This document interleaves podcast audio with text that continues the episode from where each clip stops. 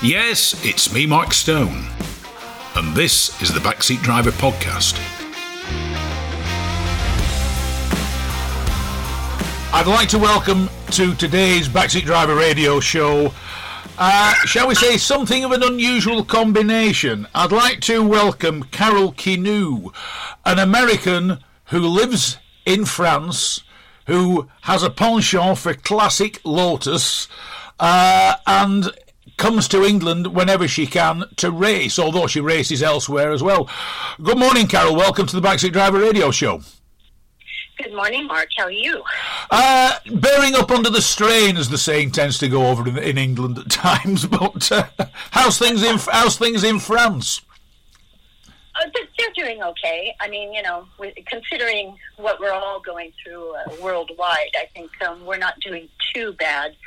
Um, the sun is starting to shine today, so that makes for an up day. Uh, it's it's all right.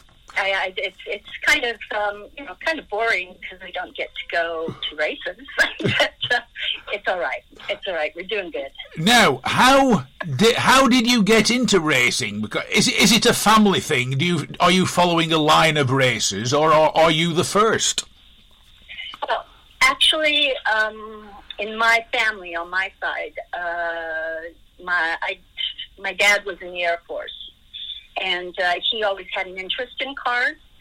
Uh, but uh, had a motorcycle, had some cars. His first car, one of his first cars, was a TR4, and he bought that in Germany. And so, uh, you know, he, he liked Porsches and Jaguars and things like that. But at that moment, he couldn't buy anything like that. And um, later on, actually, uh, I started to get interested in cars.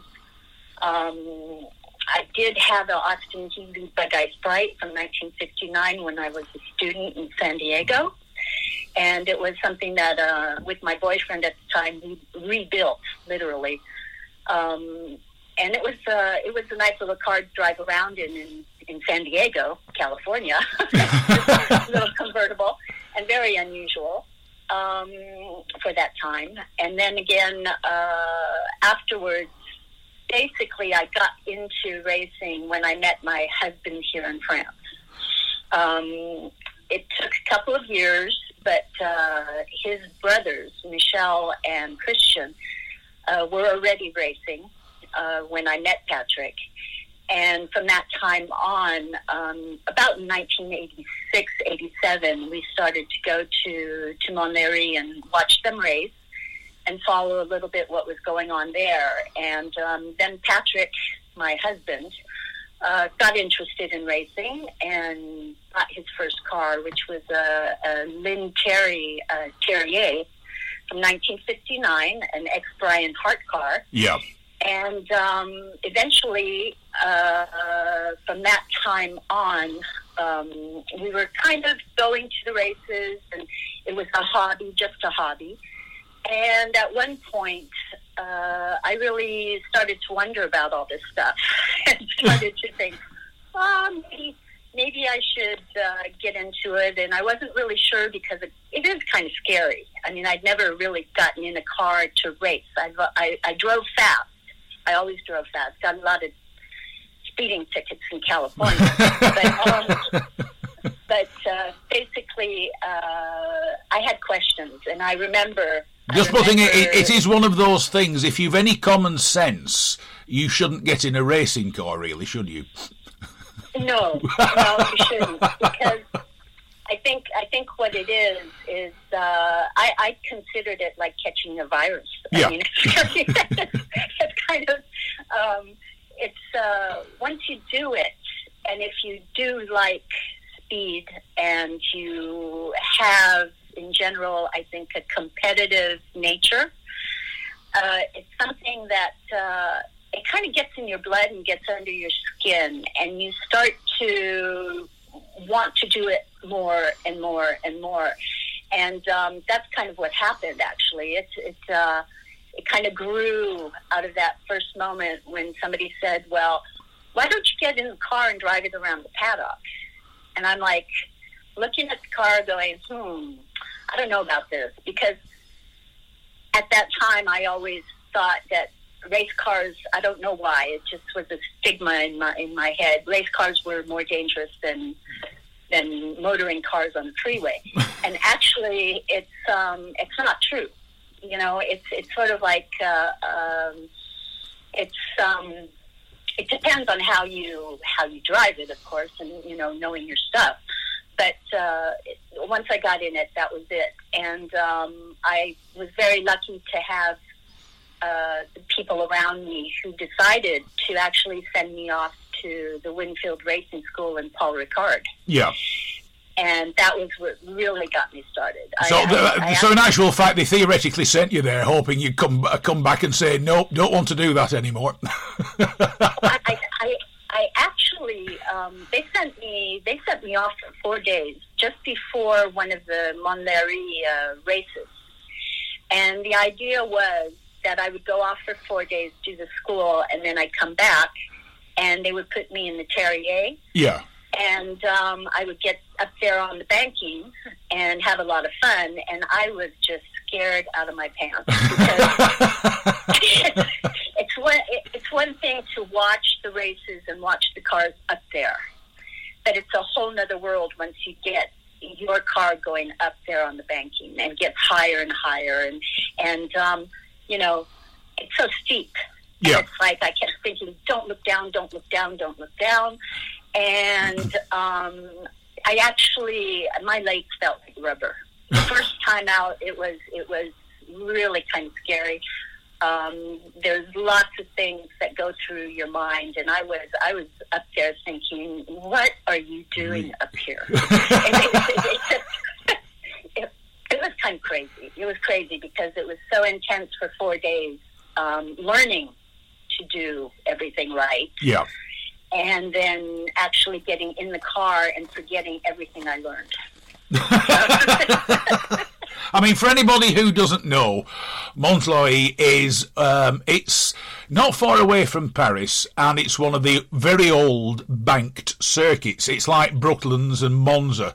Um, it's a it's a circuit I've been fortunate enough to just drive a couple of laps off. I haven't raced there, but I've driven a few laps, and it's I can assure anybody when you're at the top of a banking, the speed you have to maintain to stop up there.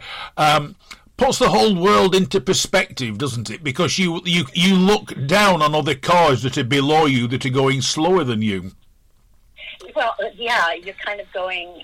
If I if I let up, if I if um, you know, if there's moments when you look down and you see these other cars and you just keep thinking, for God's sake, accelerate and get away from me. because you can't when you're when you're up there, you can't lift, can you? You've got to keep your foot hard in. Oh, Unless well, the, oh. the whole it, the, the, whole idea is the faster you go, the higher up you go because it's sort of like a centrifuge. Yeah. You know, and so you're just sort of going up there, and and you know that you can't just all of a sudden take your foot off the accelerator because it's just gonna it's just going to drop you down, and you might not drop down in the right place, and no. there might be a car underneath you or whatever, and and there's no it, you really have to be aware of that. And um, it was quite quite spectacular. And like I said, it's one thing watching other people do it and thinking, "Oh gosh, that's so cool," and just look how easy it, you know. You think it's easy, and then when you get up there, um, it's just a whole nother world. it's, it, it, it's um, I think it was one of the most exciting things I've ever done, actually. Yeah. Now, as time's gone on, as I said, you've developed a reputation for racing in England because there's one thing is there's not a lot of lady racing drivers in France. Uh, a lot, although there have been famous ones, such the most famous one, of course, was Helle Nice, uh, who raced Bugattis. But as time's gone on, as I said, you have a passion for classic Lotus. I mean, where did the passion for the Lotus come about? That actually um, kind of happened because of the Terrier from Len Terry. Yeah. Because, um, you know, he was uh, a Chapman. Um, he was with Chapman very early on, and, and, and actually was probably, I consider the Terrier sort of the grandfather of the Lotus 7. Yeah. And um, what actually happened was from the time that uh, um, my husband um, and I uh, started this, racing, and uh, actually at one point he decided to buy a Lotus Seven, Yeah. which was also in, in 1959, and it was it came from England, so everything was in the right place, except that I didn't feel like I was sitting in the right place because everything was, you know, all of a sudden my, the side I was driving from wasn't the same and all that, but. He actually, at one point, I mean, I was very, very lucky, like I said, um, and I thank him for that. I will always be grateful for that. Uh, bless him. He's not with us anymore, but uh, um, he put me in the car. Yeah. Um, and uh, so going from the Terrier to the Lotus 7, and then at one point, um, his older brother, uh, Michel, Michel Quiniou, he bought a Lotus 23. And uh, I remember um, at that point, uh, we were kind of looking at other stuff, and Patrick really liked the Lotus 23. I'm not really sure about the reasons behind it, but uh, he decided to buy one. And um, that Lotus 23 eventually became mine. Yeah. And uh, I did drive Michel's car for about a year, a year and a half. And so there was a moment when Patrick and I were actually racing in some races together. He in our Lotus 23 and myself in Michel's car. And so that was quite interesting because we were driving on the same track at the same time. So it was an interesting moment to share. Who was the, who was who was the faster driver? Um, I'm not going to answer that. uh, only, only because actually at that moment, pretty much parallel to that moment, there were some de- decisions that were made. And Patrick decided more to go into um, organizing events. And he uh, he was really involved in ASAV, which is uh, one of the oldest um, associations Yeah. uh, here in here in France, and uh, he became president of ASAV, and then uh, also started to get interested in um, the Formula Ford Yeah. uh, historics, and, and we actually did have um, a recreation of a Lotus 59 Yeah. um, which I drove. I ended up driving. Actually, that's where all this started happening. Is that uh, the Terrier? We we sold it.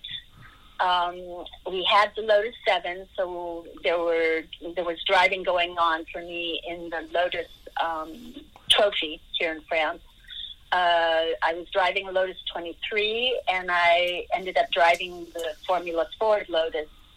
So it was all Lotus Right. and um, uh, basically, I think uh, uh, the Formula Ford was probably um, a revelation for me. Uh, that's when I, I just I really felt like I was I was in a car that I felt one with, Yeah. and um, the Lotus 23 was my baby in a way because I love sport prototypes Yeah. um, but the, the the sheer size of them when they're all put together, because you know you, you there's sort of a difference between when you strip them down, they look so small, and then, and when you put their bodies on them, they look like monsters. Yeah. And and so the Lotus 23 for me was sort of like a um, a compromise between getting my butt into a sport prototype Yeah. that I felt like I was overwhelmed by, and then this little barquette, which just seemed to be it was my size. Yeah. I, I felt really really good in it, and the Lotus 23 is the one that I owned until um, just about a year and a half ago, two years ago. Yeah. Yeah. So anyway, so Lotus became sort of my thing, and um, parallel to that, um, I drove the um, at the same time. Actually, this was all going on all at the same time. I was driving uh, 911, uh, 1964 911 for a team called Polybay Yeah. and uh, we did only endurance racing for that. And so I was lucky enough with all this stuff going on. Um, I got a lot of an awful lot of experience behind the wheel because uh, on, in the Porsche uh, we did 24 hour races, Yeah. 12 hour, 8 hour. This was the high the high moment for uh, V de V organization, which um, did um, mostly historic um, endurance racing. Yeah. Yeah. How did you how did how did you find going from shall we say a conventional race of however many laps, say twenty laps or thirty laps or half an hour uh, in duration, to racing twenty four hours to racing endurance because it is a whole different world. Is sports car racing? Well, I actually um, think that um, I I I was better. I think in endurance racing than I was in um, the sprint, what I call sprint racing. Yeah. Um, because um, in I, it's not that I, I wasn't good at getting off um, the, the the start line or anything like that. It's just that once I got into the rhythm of it, it just became natural. Yeah. And um, uh, you know, I, I have a um, I am very competitive. I mean, I, I don't think it seems that way to people to people who see me all the time. They think I'm this calm person, and and uh, but inside it's sort of like I'm going to get you. and it's, it's um I I I like I my dad he was in the Air Force. He he was a, a soldier, um, and I think he instilled in me this sort of idea about soldiering on. Yeah. Um, no matter what. And so I loved being in the car for two hours and 10 minutes.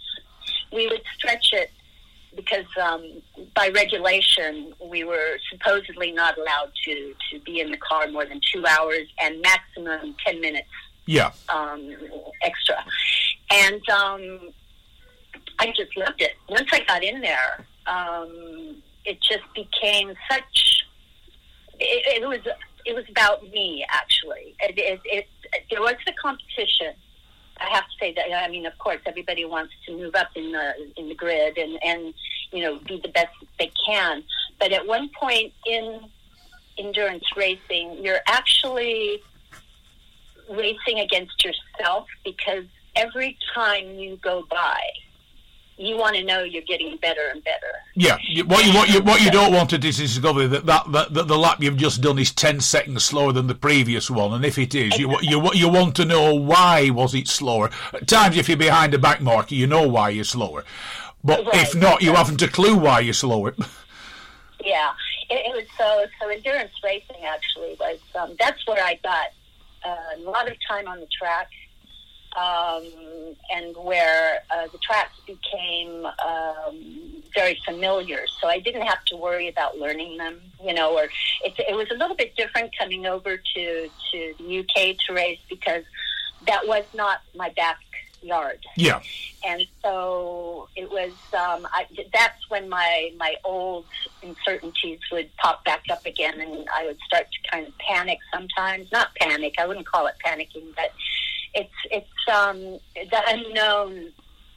Uh, uh, you know, where is that corner? Uh, it, and it, not knowing how it goes. And the first time that I would go to Brands Hatch or or race at um, at uh, uh, Goodwood. I don't know when I went to Goodwood. Goodwood looked really easy when you look at a map.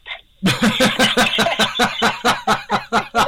it's sort of like you go, oh, geez, yeah, interesting. It's sort of like Montlhéry too can look really um, easy, yeah, you know.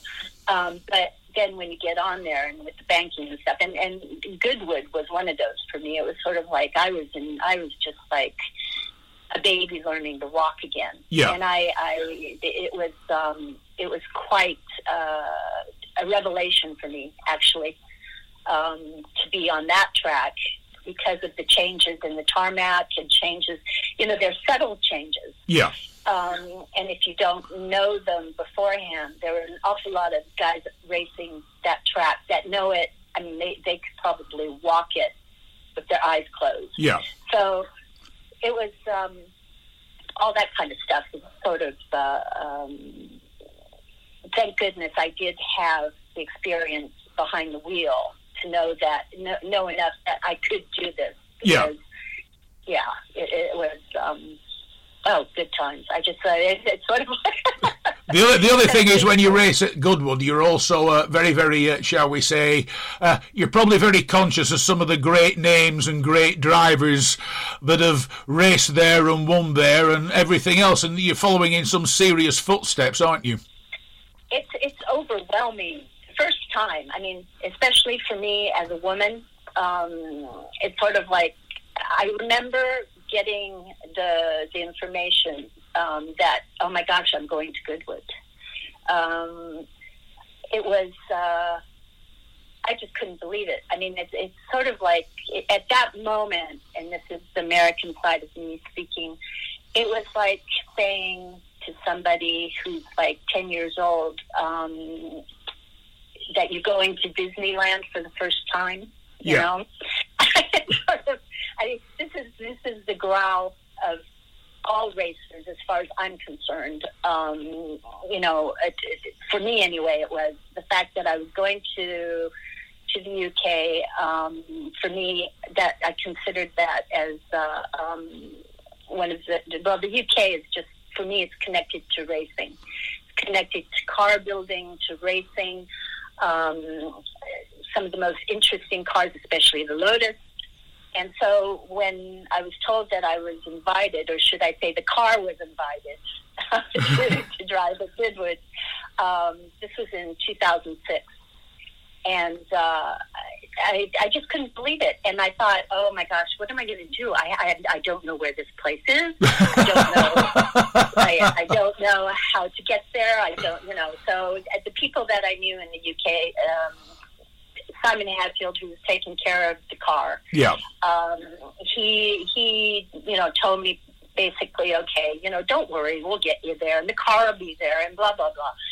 And um, I actually booked uh, a session at Goodwood, and I took my at the time I had this little um, Alfa Romeo break. Yeah. and um, I took that car over there and drove it around the track for the day. And, uh, you know, you can. I had a monitor guy. Um, to, to he took me around in it first, and then he said, "Okay, do you, do you think you'll be all right?" And he said, "Let's change places." And so I got in the car and I started going, and then he let me go by myself. And um, I didn't even think about the tires at the time, you Yeah. know. And I remember getting back onto. I, I kept thinking, God, the, the car doesn't feel right when I was going back to the ferry. cars, cars kind of doing some weird things here, and um, no wonder because I didn't even take the time to look at the, the, the tires when I was, you know, going before I went and drove back. But um, when I got back home in in France, it was sort of like, oh my gosh, I've got to buy four tires. Not forgetting as well, you probably need some new brake pads and everything else because circuit work isn't particularly kind to your average road car, is it? No, not at all. And uh, but it was it was really I think that that was really important for me to have done that because then I could come over and I wouldn't have to worry about learning the track. Um, of course, one day does not um, you know not enough.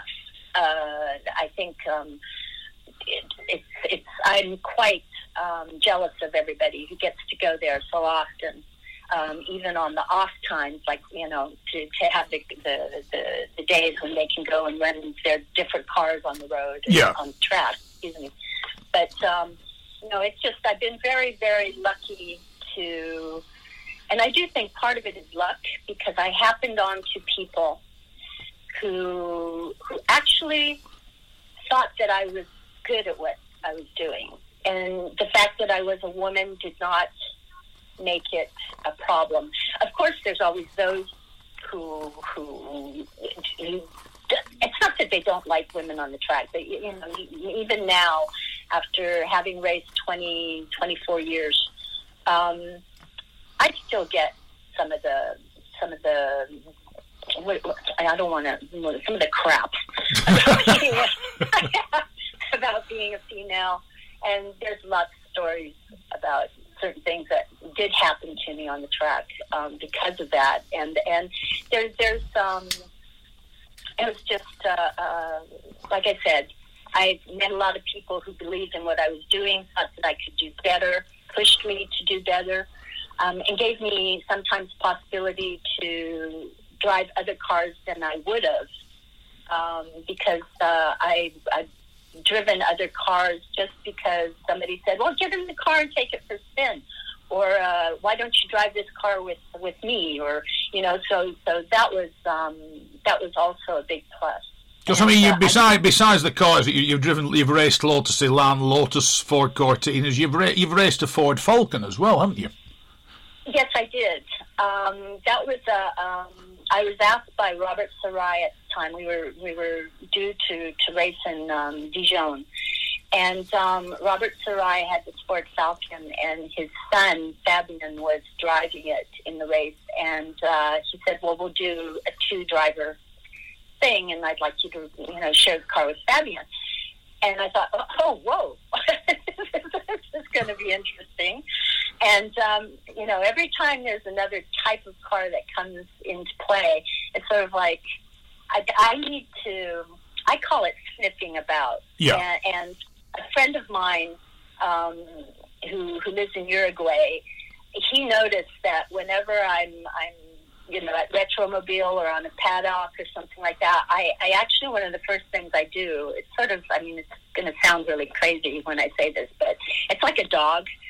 I sort of I stick my nose into the the driver area and, and I'm just sort of looking around and taking it all in. And I smell the car. Yeah. And it's um, it's really important for me. I don't know why, and I don't know where this came from, but it's something that um, yeah, he noticed that, and he just said, "You know, you're a car sniffer." Yeah. okay. and um, that's what I did with the Ford Falcon. Um, I got into it and I'm just thinking, okay, this is okay, Carol. Um, it's a boat. Uh, because I'm not just butting in. I mean, compared to the cars you you have raced, the Falcon would have seemed a enormous and b they do sway around a lot. As you said, they are a barge. It it's it, it was they're heavy. Um, they you know c- compared to the 23, it was like I mean, it was like getting into from a Riva into a Titanic. Yeah, you know what I mean. and, and, and it um, what was interesting too at that time, Robert was trying to figure out. It, we were kind of changing the steering wheels to find the right size. Yeah. Actually, the sort of like we were testing that at the same time, and. um so there were some things going on, and of course, I didn't. I didn't really pay attention to all of that because I was there just to drive the car, actually, you know. And um, I remember it was at Dijon, and there's this one area we call the cuvette, which is uh, uh, goes down into a plunge, and you, it's a it's a left hander and goes up to the parabol. And um, the car actually, uh, I remember it dancing. It was it was like hopping around on its wheel. Yeah. And um, that was really interesting. That was the first time I actually had the sensation of this sort of like, it's like, ah, uh, imagine the Michelin man being your tires. Yeah. You know?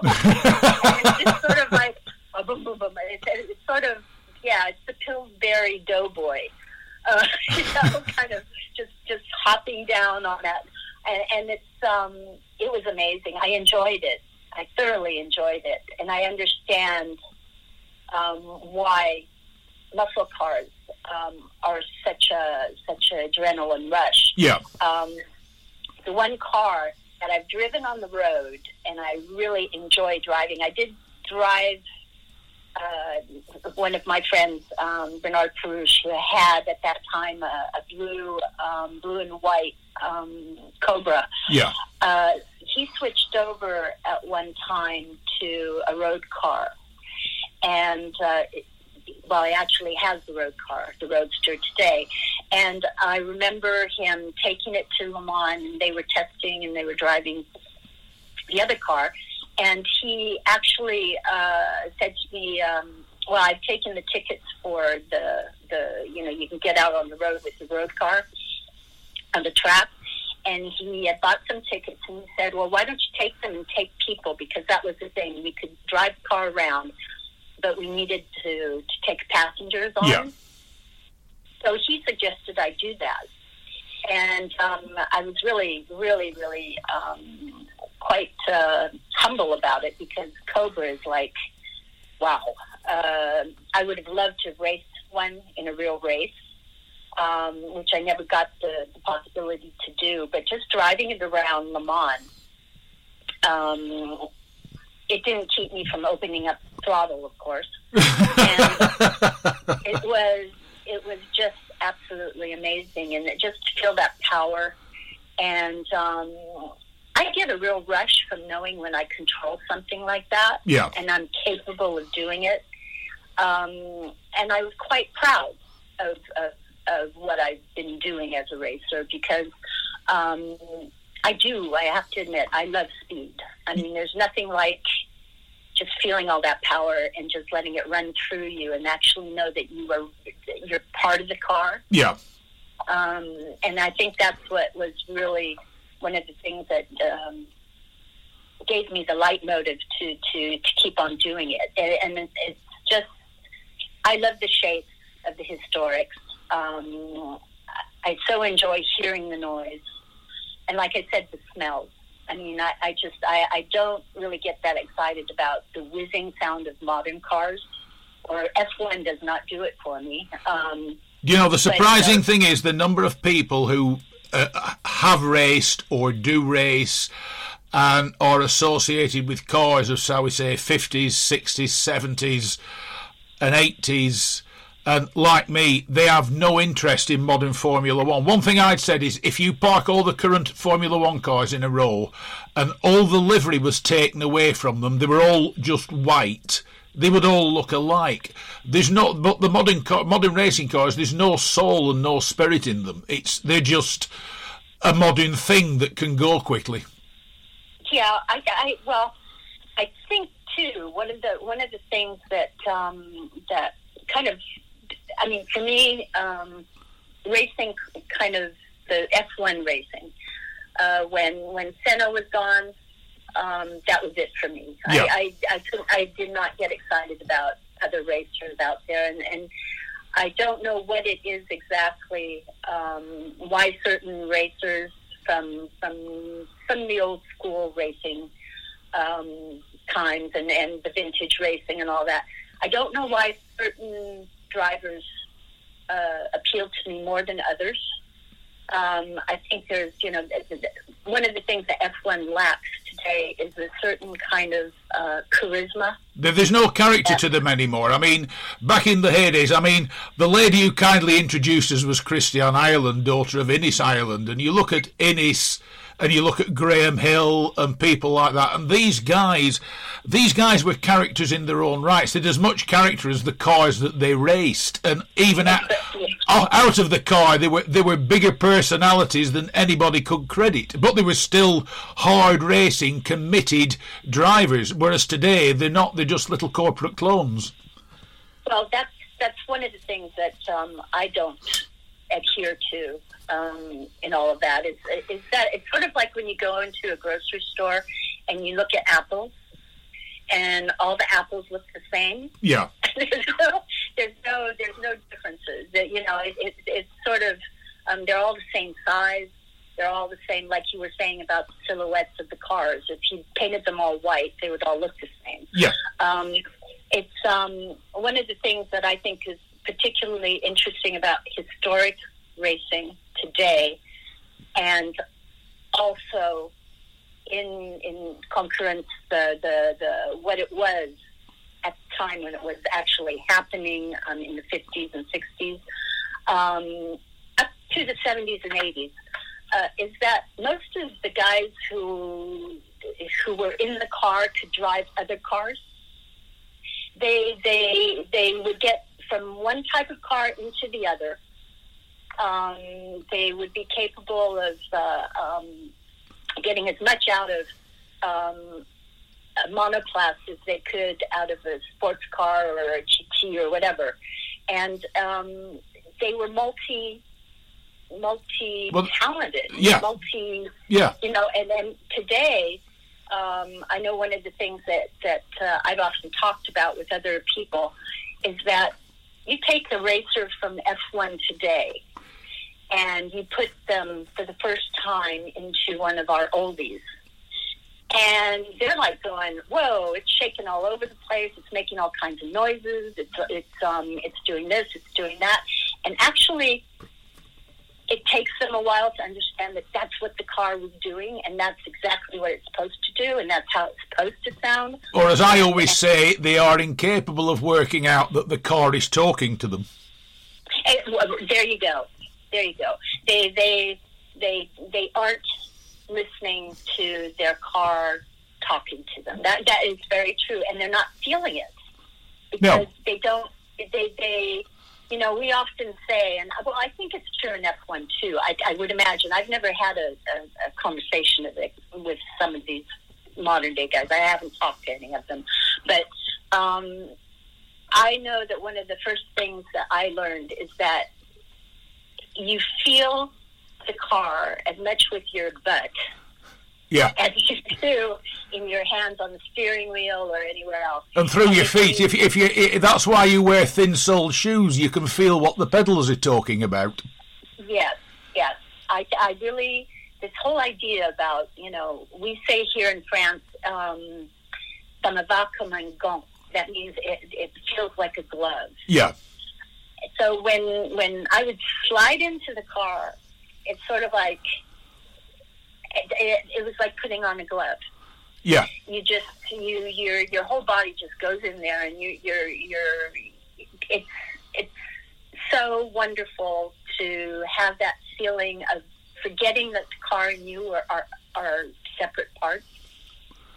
When you when you don't feel like the car is just mechanical or just I, I've never looked at a car as being something that's just an object. Yeah. Um, and that that um, if I don't like the looks of the car, I know I won't drive it well. Yeah. because because I think that's also a part of the um, empathy you have for these older cars is because um, you like the looks of it. Yeah. Uh, they're you know you, you, you, all the things come together, and it's um, it's quite interesting when um, when people ask me. They said, "Well, you know, what do you, what do you think of when you're? And I go, "You don't think when you're. I mean, you're not supposed to think when you're in the car. You're not supposed to be thinking about your grocery list or your, your you know, Monday I've got to take the kids to school and you know all that kind of stuff. No, you're not thinking while you're in the car. And actually, that was one of the the revelations I had um, in the early 2000s. Is the moment when I forgot completely that I was doing stuff. It was sort of like in the car. It was. Um, I remember it so clearly. It was um, at Jarama and I was in the Lotus 23. We were, we were doing a 12 hour race. I was driving with Helen Bashford, who was my co driver for, the, for that race. And um, she took me around the track by foot. And so we were walking and talking about the track and talking about the car. And, and um, I got in the car for the race. And there was a moment when I kind of conscious, I, I, I don't know how to explain it really. I consciously thought about the fact that I wasn't thinking about being a driver in a car, but being the car. Yeah. And and at that moment, my because I became conscious of the fact that uh, you know I thought about it, the the rhythm dropped. Yeah. It was really interesting because we looked at the times and, it, and I said I know exactly what happened there. It was when I let something else come kind of drifting through my brain at that moment. You started And- thinking. yeah, yeah. And and it wasn't so up to that point. It was just so fluid and so so it, it's like a metronome for a piano player, Yeah. a musician, you know. And um, that was sort of a, a, a times when there are revelations, I think, and and um, it's also uh, there's cer- certain moments when you get faster and faster, and when you go over the 200, and when you you know you, you do these things, and you're going you're going up the ladder in terms of speed and stuff like that.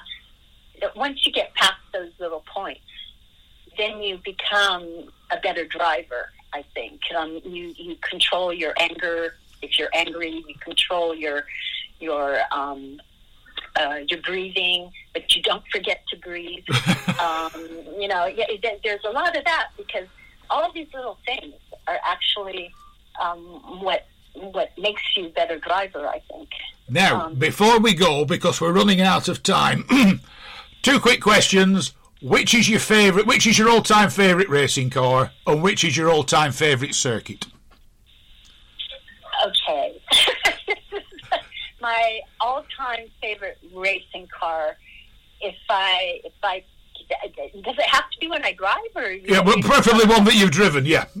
Oh, the Lotus 23. Right. And which is your favorite? Which is your favorite circuit? My favorite circuit is Dijon. Um, just because I always considered it a little spa it's got everything for me in terms of a small circuit. It's it's got everything that Spa has in it, um, and my it's my favorite because it's it was my backyard. Yeah. Because of um, the organizing of, of you know L'Age d'Or Montlhéry, and um, the fact that we use that circuit quite a lot for our events. Um, I knew that circuit really, really well. And so I have to say that in in driving terms and knowing the circuit, it would have to be um, Dijon. And my second favorite, I have to say, is Goodwood, only because it's just so everything about it is amazing.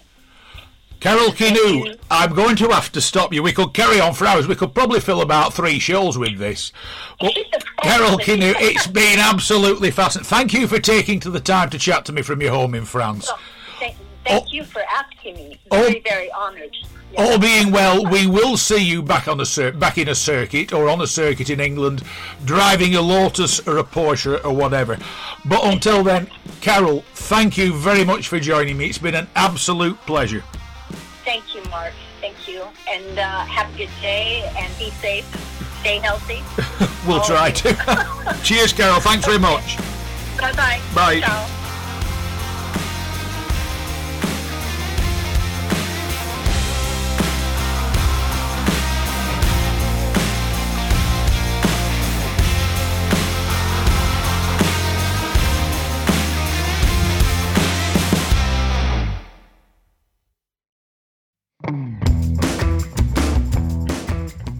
Rarely beaten on price, never beaten on service. Whether it's cars, bikes, or commercials, Hodder Tyres are the best in the business. And when it comes to tyre expertise and advice to supplying the correct tyres for your vehicle's specific requirements, nobody comes close to David Lakin and the Hodder Tyres team. So give them a call on 01200 613 192 or visit the website at hoddertyres.co.uk.